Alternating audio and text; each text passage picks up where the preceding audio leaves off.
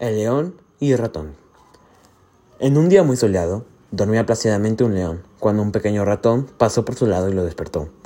Iracundo, el león tomó al ratón con sus enormes garras y cuando estaba a punto de aplastarlo, escuchó al ratón decirle, Déjame ir, puede que algún día llegues a necesitarme. Fue tanta la risa que estas palabras le causaron que el león decidió soltarlo. Al cabo de unas pocas horas, el león quedó atrapado en las redes de unos cazadores.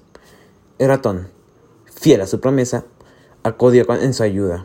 Sin tiempo que perder, comenzó a morder la red hasta dejar al león en libertad. El león agradeció al ratón por haberlo salvado, y desde ese día comprendió que todos los seres son importantes. Fin.